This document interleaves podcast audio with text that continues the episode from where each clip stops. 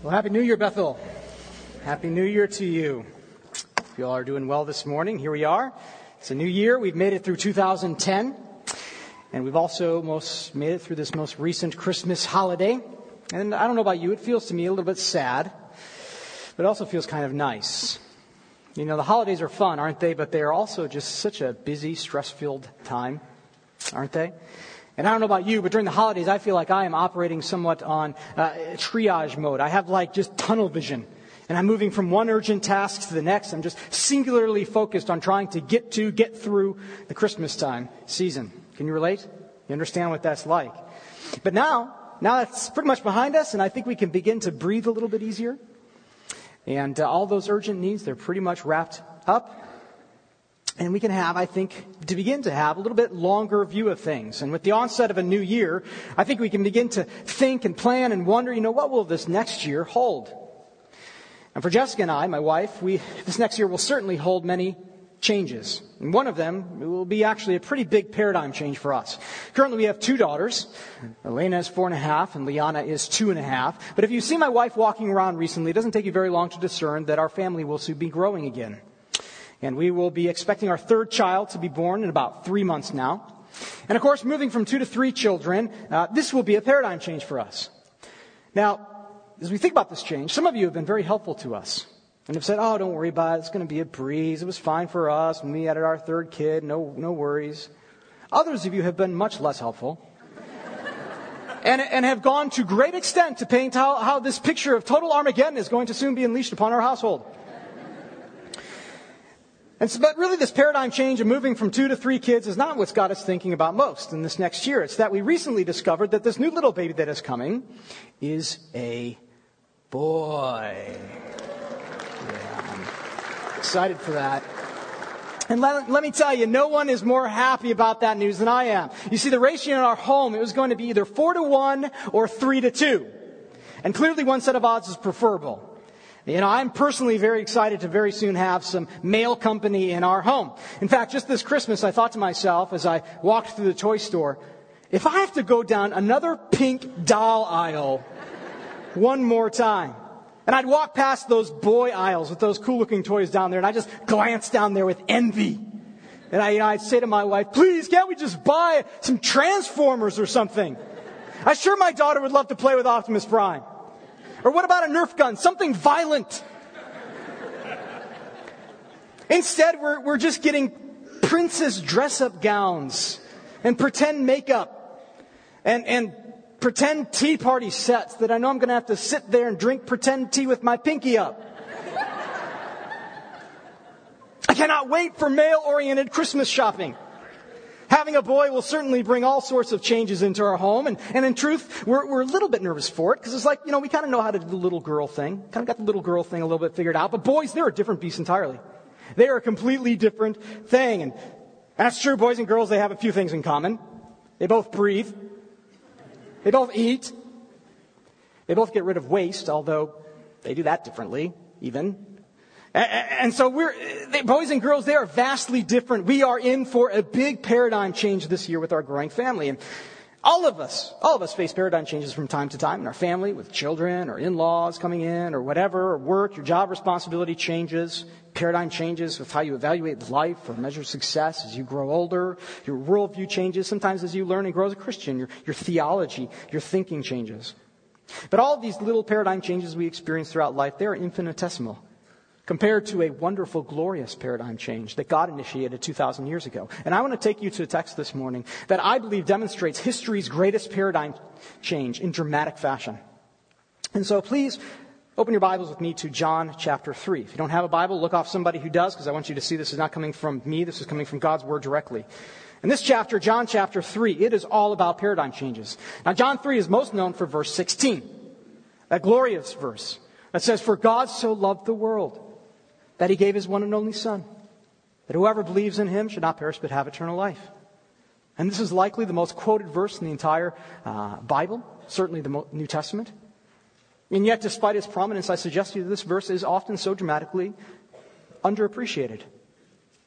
The richness and depth of it is incredible, and it describes a historical paradigm change that is nothing less than earth shattering. And to see this, we have to understand this verse in its context. And to that end, let's begin reading in chapter 3, verse 1. You see this.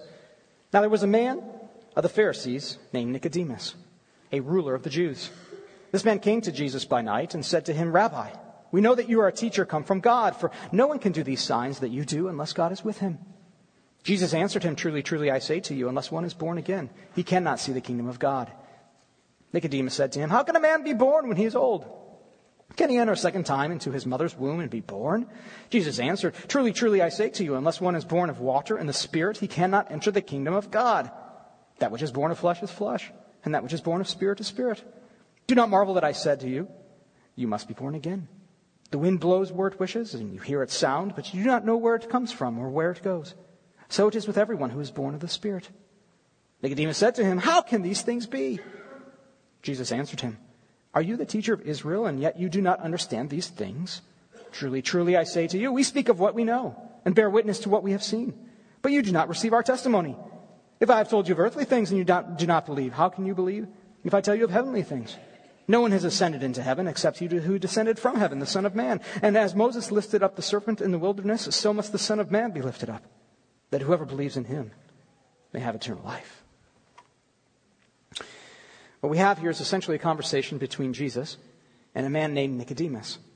And Nicodemus was a very prominent man in the Jewish world. He was uh, a Pharisee, which by itself made him a person of great prominence, but he was not just any Pharisee. He was a member of the Sanhedrin, Verse 1 says that he was a ruler of the Jews.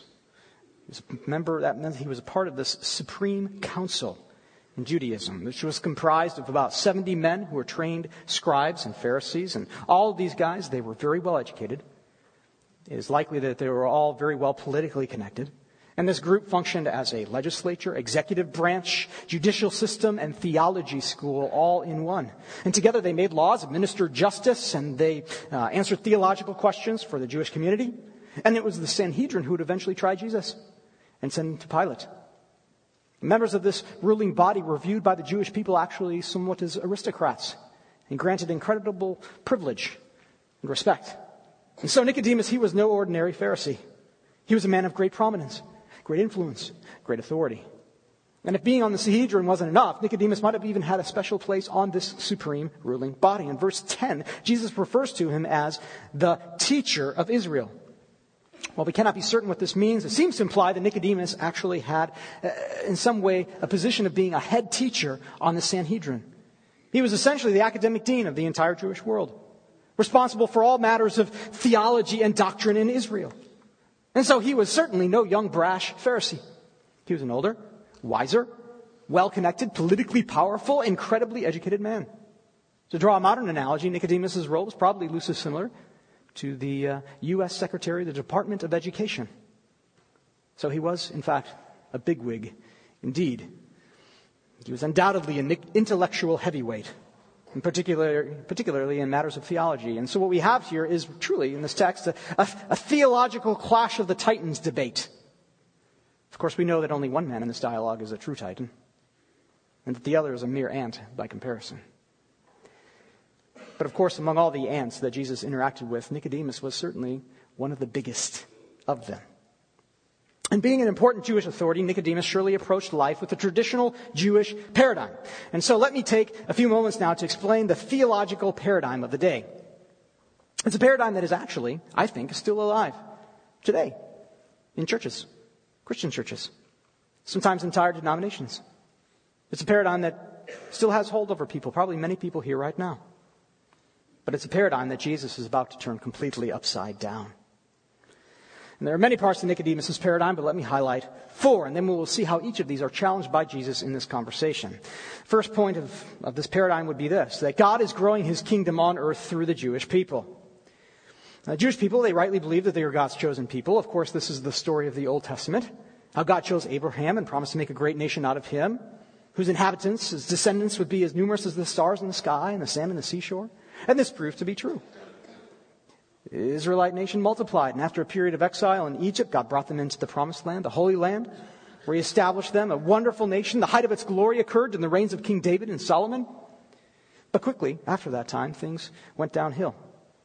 And Israel experienced a steady decay in its prominence.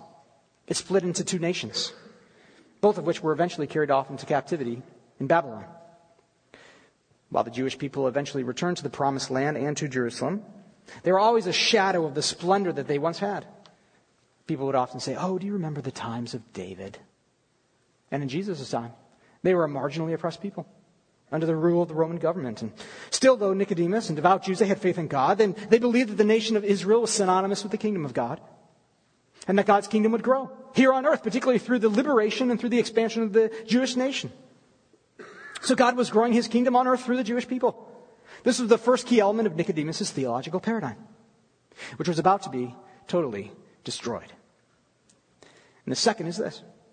The kingdom is a human institution and is presently centered around the temple. The kingdom of God, according to Nicodemus, was led by political and priestly orders. So that professional ministers, the Levite priests, they were the ones who presently administered the kingdom. And this was most visibly seen through their worship services and sacrifices taking place in the temple. It was also seen through the role that the Sanhedrin played in the Jewish life. But Nicodemus believed that eventually Messiah would come, who would renew the throne of David and reestablish Israel as an independent nation, a powerful nation, as the greatest nation on earth. And while this nation, it would have God's incredible blessing, it would be fundamentally led and administered by human beings through human means. The kingdom was a human institution. Here's the third element. Kingdom membership comes through ethnic heritage and strict adherence to the law. Now, within the Jewish culture, it was common to believe that, you know, I'm okay and part of God's kingdom simply because I'm a Jew.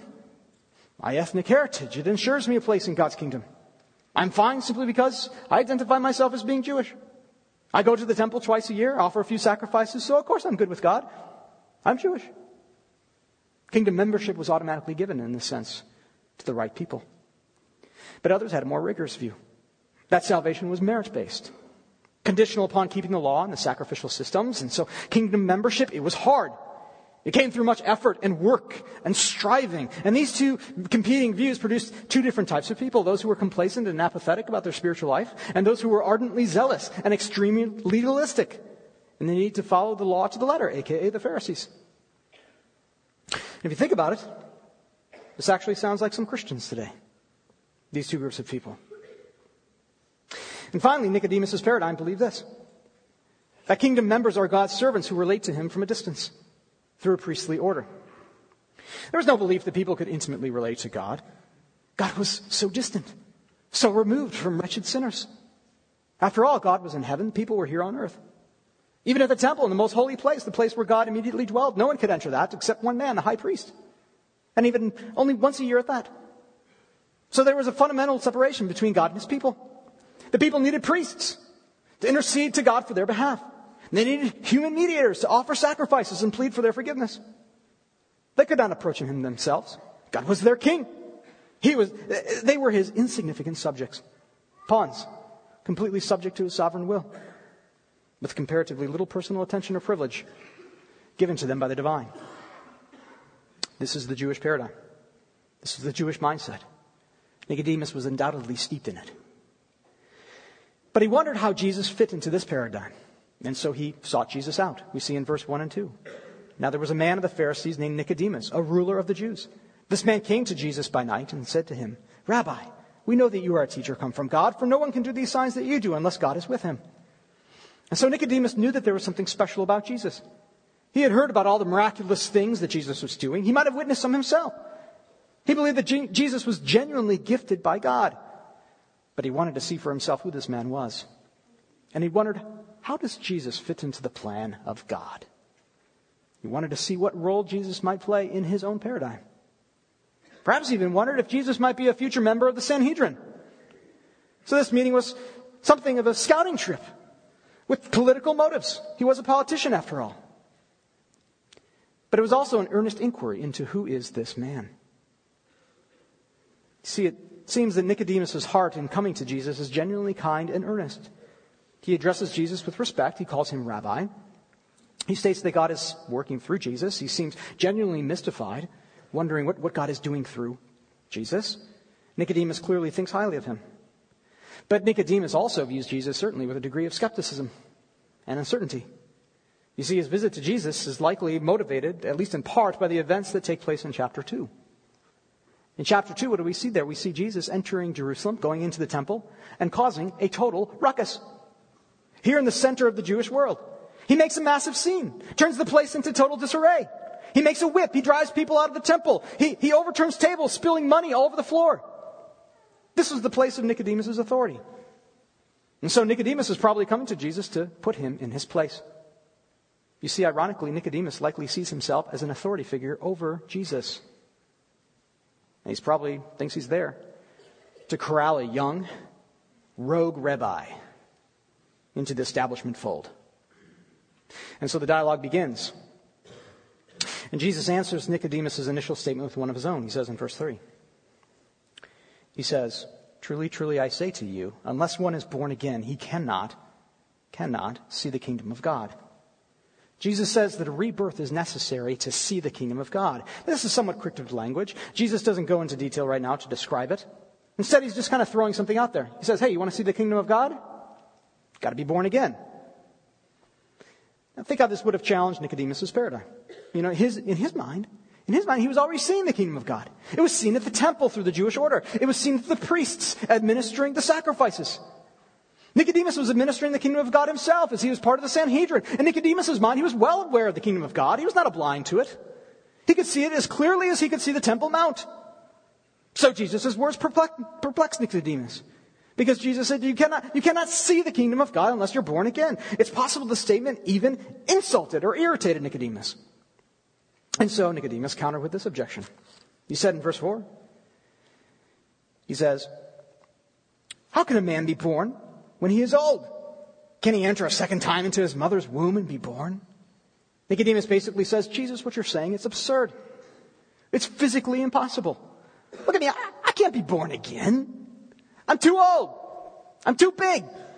I can't re-enter again into my mother's womb. He's, he's pointing out the literal absurdity of what Jesus has said. And in doing so, he actually conjures up an image that is very troubling to think about. It's one I would prefer just not to try to illustrate or dwell upon, so let's move on. Shall we? But making this objection, you know, Nicodemus, he knew better. He knew that Jesus was not speaking of a literal fleshly rebirth. Figurative language like this, it was used all the time. Specifically, language of spiritual rebirth is found in the Old Testament. And Jews use it themselves. Particularly when speaking of how a Gentile, if he wanted to convert to Judaism, would need to be reborn into the Jewish community. And so Nicodemus knew that Jesus was speaking figuratively here. So why this response? Because Nicodemus was on the defensive. And this was the only challenge he could think of to offer in the moment. And because it is likely that he wanted Jesus also actually to just, just expand on what, on the statement he threw out there. Explain more of, of what he means by it. Which of course then Jesus is happy to do.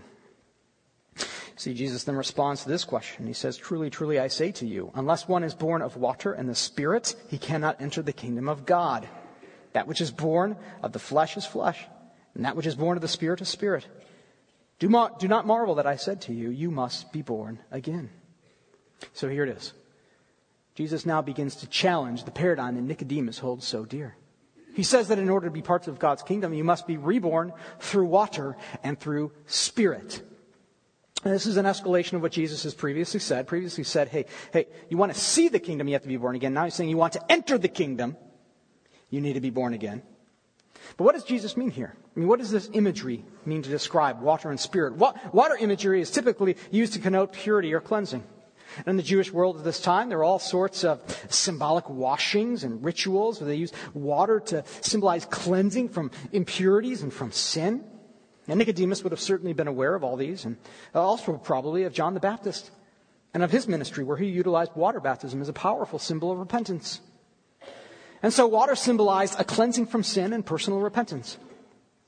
And the Spirit imagery here is most certainly refers to the Spirit of God.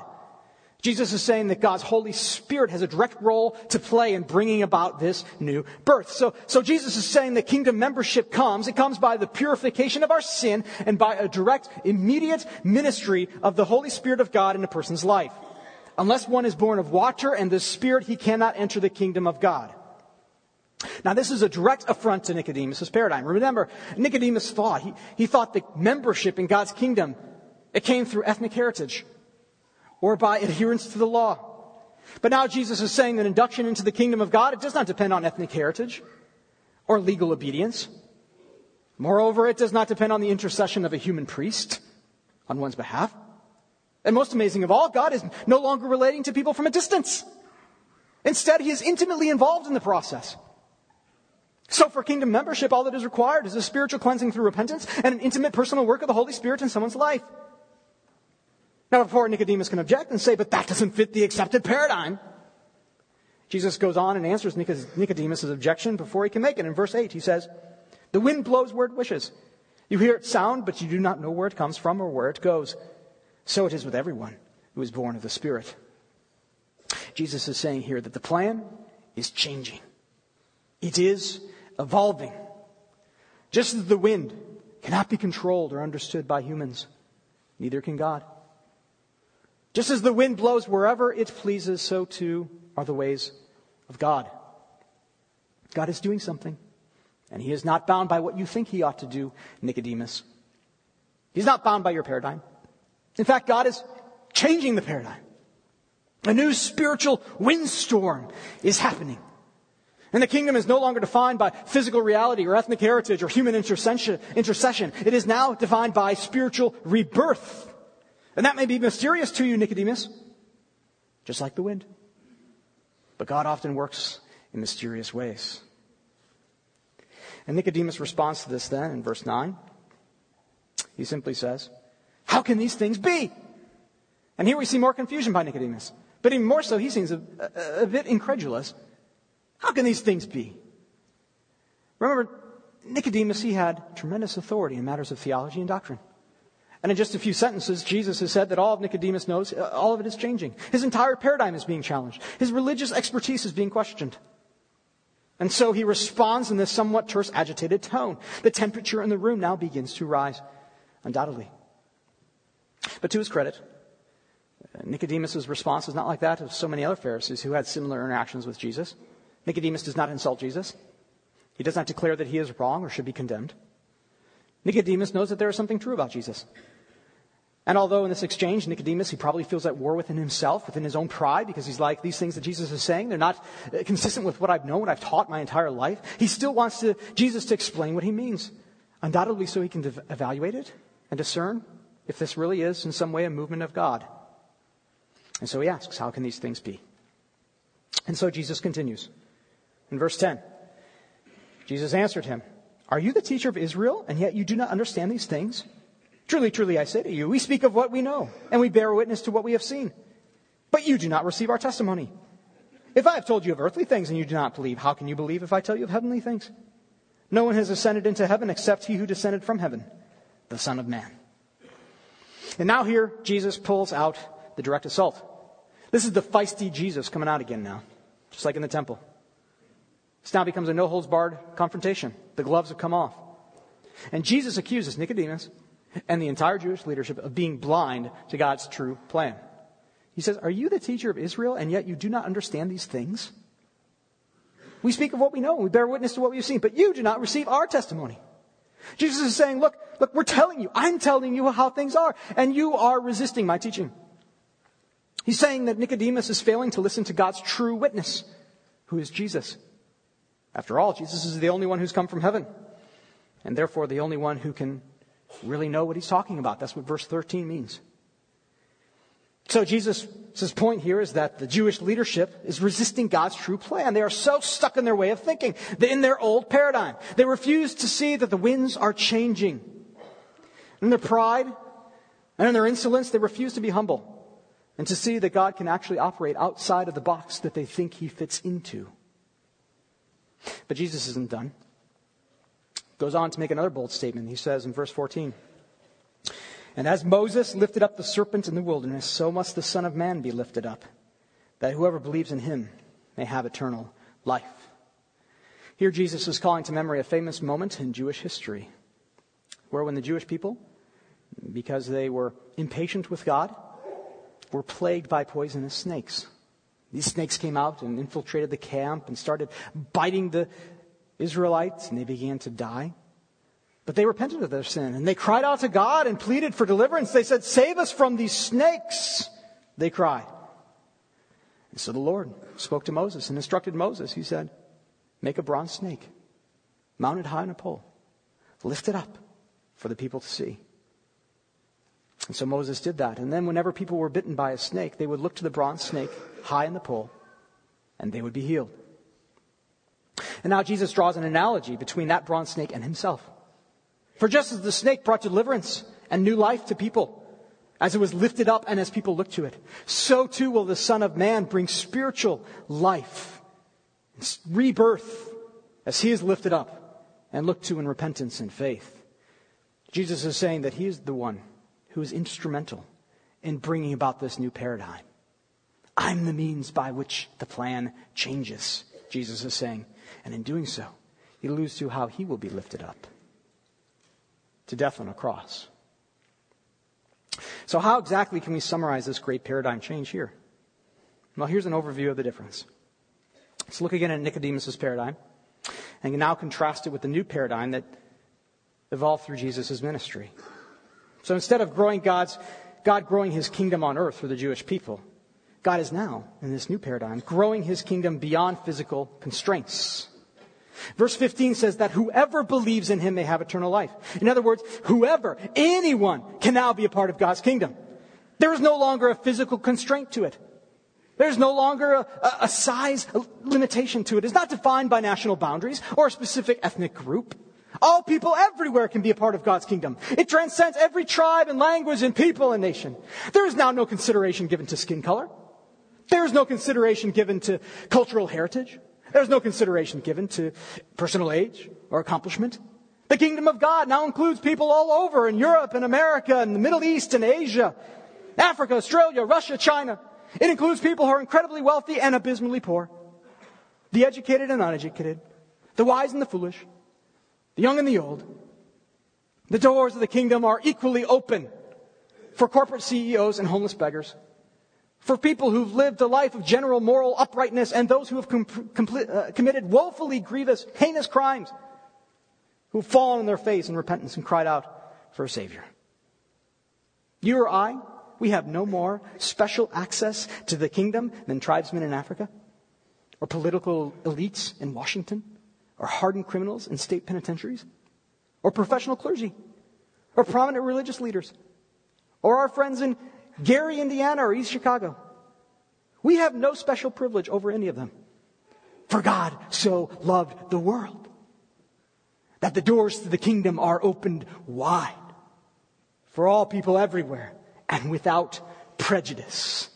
Oh, that we would model the inclusive, non-prejudicial nature of the kingdom of our God ourselves. What a glorious paradigm change this is. But it gets better. Instead of the kingdom being a human institution that is presently centered around the temple, the kingdom is a spiritual reality that is decentralized in the human heart. There's no longer a physical centerpiece to God's kingdom to which we must look. There's no longer a temple or a particular human religious authority that we all must follow. Because the kingdom, the church, it is not a human creation. It is not a man-made organization. It is not a religion per se. It is a spiritual reality. That is a movement of God himself. This makes the church the greatest organization, the most incredible institution to have ever existed because it has a divine origin. It is the only organization on planet Earth that is not of human origin. You think you work for a great company? Fine. The church is greater. You think you live in an impressive city? Okay, but you know what? The church is more impressive. You think you root for an amazing sports team? The church is far more amazing. You think you possess some incredible things? The church is far more incredible. The kingdom of God, it is not uh, a mere religion fashioned by human hands. It is a spiritual reality of immense value and has been purchased through an incredible, truly unfathomable cost. And this thing of great value is not located someplace far away. It is intimately close. In the heart of every person who believes in Christ as their Savior and Lord.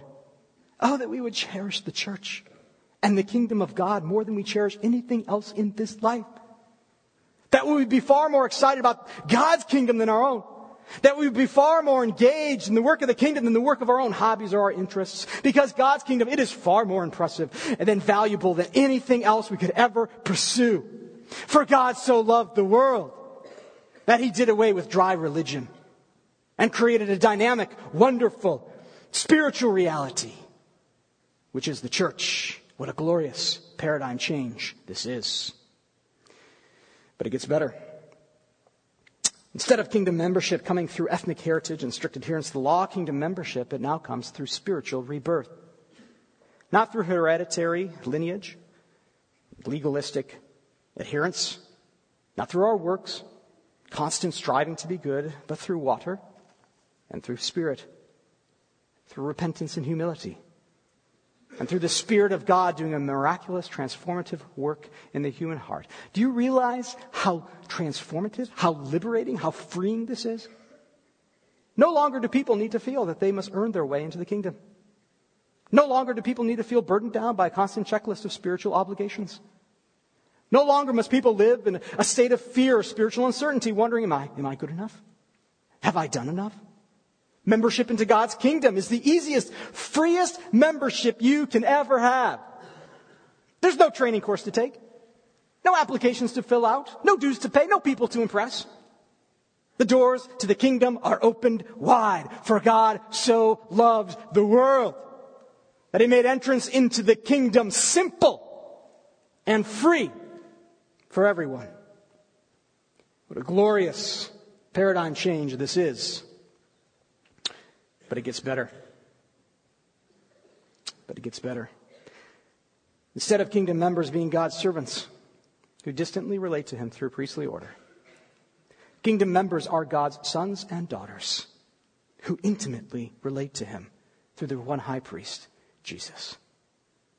And this aspect of the paradigm change is staggering. Before this change, people related to God from a distance as his servants there was no real relationship. God was something way out there, unapproachable, except under really strict circumstances, and even then, only by a select few. The priests had to intervene on behalf of the people and God. Only they could genuinely approach God, and even then, not in full measure. But then came Jesus, who Scripture says became our faithful high priest. As Hebrews 9:12 describes, Jesus entered once for all into the holy places by means of his own blood, thus securing an eternal redemption. And the text goes on Jesus appeared once for all at the end of the ages to put away sin by the sacrifice of himself. Jesus himself is the mediator of salvation, not a religious council or a high priest. For there is uh, now one mediator between God and men, the man Jesus Christ, 1 Timothy 2 5. And with Jesus as our new high priest comes incredible privilege. A transformative privilege. We're no longer servants or slaves to God. We are granted rights of children.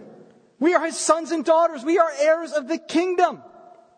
Romans chapter 8 verse 15 says, For you did not receive the spirit of slavery to fall back into fear, but you have received the spirit of adoption as sons, by whom we cry, Abba, Father. The Spirit himself bears witness with our spirit that we are his children of, we are children of God. And if children, then heirs, heirs of God, fellow heirs with Christ. An incredible intimacy with God has been established. God is no longer a, a distant, otherworldly force who is unapproachable, far away. He is an intimately benevolent Father with whom we can fellowship deeply and freely and confidently. Let us approach the throne of grace with confidence, Hebrew 4 16 says. Our relationship with God, it has been transformed. Because of this change, we have been granted incredible privileges. Not the shallow privileges of a mere servant, but the rich blessings afforded an heir. We exist here on earth not just to serve God, but to richly enjoy our relationship to our Heavenly Father.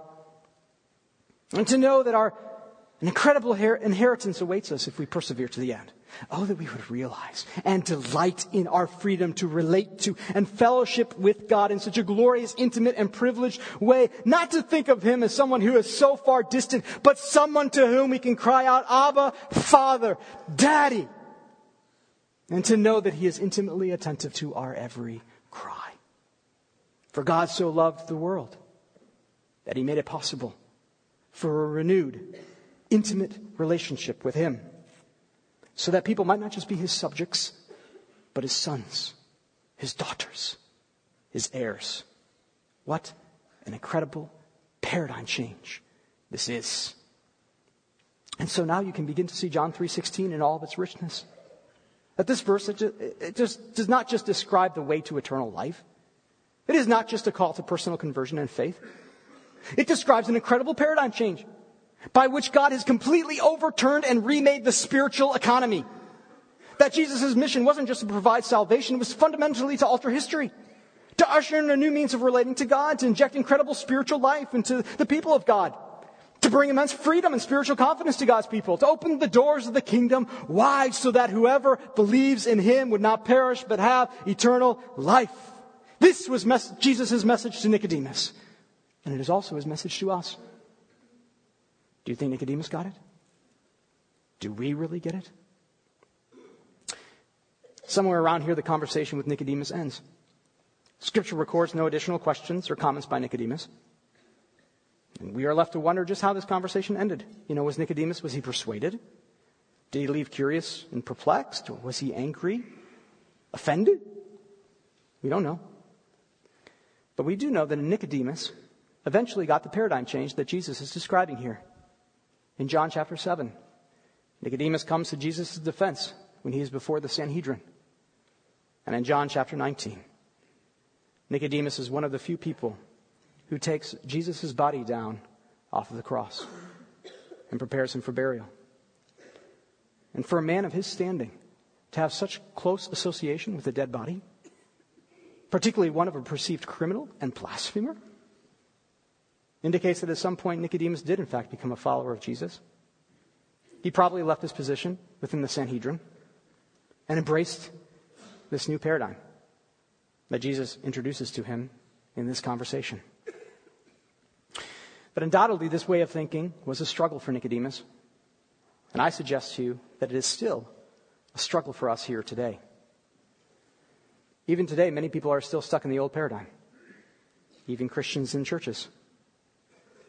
They subtly think that the kingdom is only open, really, to certain kinds of people, certain groups of people. We're prejudiced against who we want to see in our church, especially our own church. We subtly think that the kingdom is really just open to people who are just like us. Really not for everyone. And this prejudice, as deeply buried as it sometimes might be, produces a natural rift between black and white communities. Anglo and Latin, rich and poor. We think if people are not like us, then, then perhaps we think of them as being second rate in regards to being welcome in the kingdom. Now, we wouldn't admit this to others for sure, and, and perhaps not even to ourselves. But could it be true that somewhere, deep within the recesses of our heart, remains some prejudice about who really should be in the kingdom of God? It seems that in the eyes of some, ethnic heritage, or cultural background is still a factor. Similarly, some people continue to think of the church as a religious, human institution and not a dynamic work of the Spirit. It seems as something that I do or participate in the church because of tradition, or social acceptance, or peer pressure. And there is no wonder or awe that distinguishes the church. It is constantly criticized. And it is only valued as another work of man rather than the creation of the divine. And the church is not given the prominence in one's priorities because it is just seen as another human thing. Others continue to think of salvation with the old paradigm. They might think that they're automatically granted entrance into the kingdom simply because they claim to be Christian. I'll get in because I identify myself as a Christian, they say. When in reality, they're not really one at all. Because they have not been born again through repentance and the work of, the Spirit in their life. Others believe that salvation is merit based. And they are constantly trying to earn favor with God. They remain fearful that their salvation is not secure. I'm not sure if I'm in, but I, I'm trying really hard. Finally, many approach God as his servants and not as his sons and daughters. They conceive of God as a distant king rather than an intimately close and benevolent father. And they don't relish in the joys that this relationship can bring. So, how do we live by this new paradigm? How do we overcome the old one? Let me offer a few suggestions living by this new paradigm. First is this be spiritually reborn through faith in Jesus. Perhaps you are one of those people who identifies yourself as a Christian but has never experienced the spiritual rebirth that Jesus is talking about here. Have you experienced this new birth? Jesus has said that it requires being born of water and the Spirit. In other words, you first must repent of your rebellion against God and ask that He would cleanse you from your sin. And then you need to invite the Spirit to transform your life and your heart from the inside out. This happens as you do what verses 15 and 16 say that if you believe in Jesus, you will have eternal life and be born again. What does it mean to believe in Jesus? It means to look to Him as the Israelites look to the bronze snake. It means that you look to Jesus as a solution for your spiritual condition. You see Christ's death on the cross as the only sufficient means by which you may be saved. And you embrace that truth in your heart. And you plead to Him to rescue you from yourself. You ask the Spirit to transform you from the inside out. Do this with a genuine and earnest heart, and God will produce a spiritual rebirth in you. Perhaps this will be the day that you experience that spiritual rebirth. As always, there will be people here at the front of the, of the, of the room here at the end of the service that would be more than happy to talk with you, to pray with you. So come find a prayer counselor afterwards if you'd like counsel on this. Or just talk to a friend or the person sitting next to you. Don't delay. Wouldn't it be wonderful to start the new year with a new birth? Will you make the choice to believe Jesus today? Just like Nicodemus eventually did. So be spiritually reborn as a start. Here's another one. Be excited about the church. Be excited about it. Now we know we're not a perfect church here. There's no such thing as a perfect church this side of heaven. But don't let the failings and shortcomings of the leaders here uh, rob you of your joy of being part of God's great work. Don't be constantly critical. Cherish God's people. Delight in the corporate worship we have. Prioritizing, prioritize fellowshipping with other believers here. Get involved. Use your gifts to serve our congregation and our community. Be excited about our church. The church in general, this church here, if this is your church, do these things we talk about all the time. Exalt, experience, engage, come to worship, be in a small group, serve. Why? Why are these things important? Because the church is an incredible thing. It is the most incredible thing. Every other human thing pales in comparison. Make sure that your priorities in this new year reflect this. Next, be enthusiastic about ethnic and cultural diversity. Bethel, this may be one of our biggest challenges in the year ahead. Increasingly, the leadership here wants our church to reflect the diversity of our region.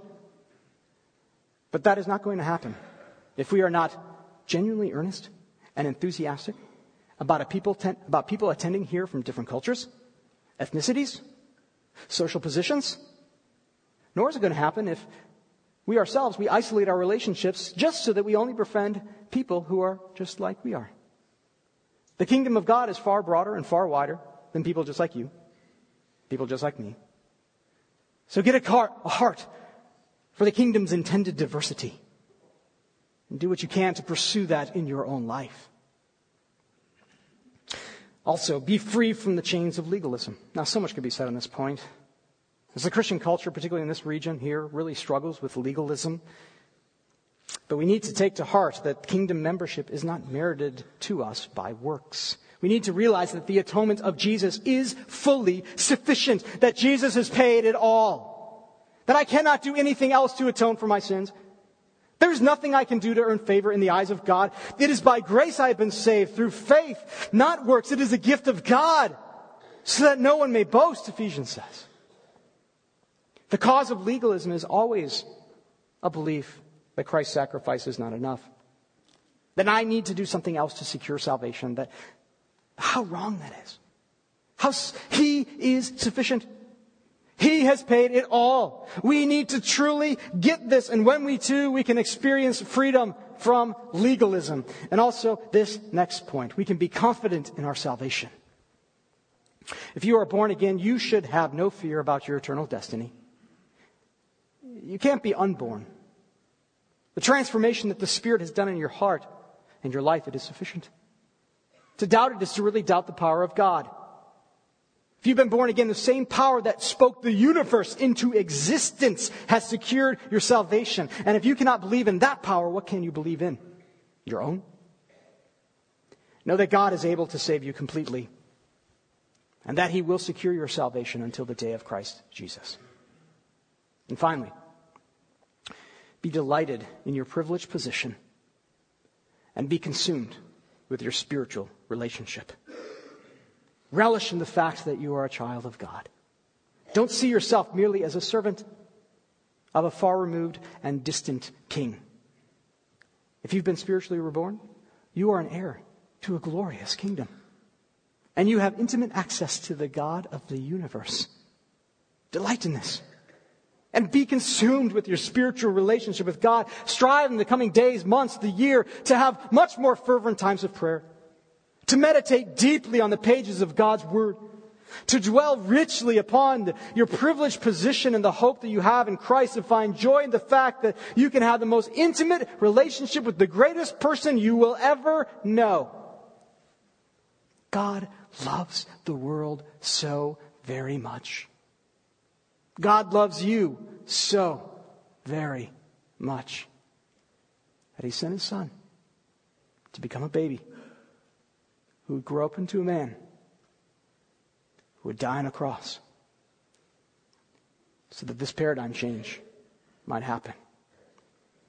That through Jesus, he would tr- completely transform the spiritual economy so that you and I might have these wonderful, tremendous privileges. It would be a terrible shame to waste them, wouldn't it? So in this coming year, let's be the church as God intends it to be. Let's be Christians as God intends us to be. Not stuck in this woefully insufficient old paradigm, but embracing the glorious, tremendous, beautiful new paradigm that Christ has brought to us. Let's pray.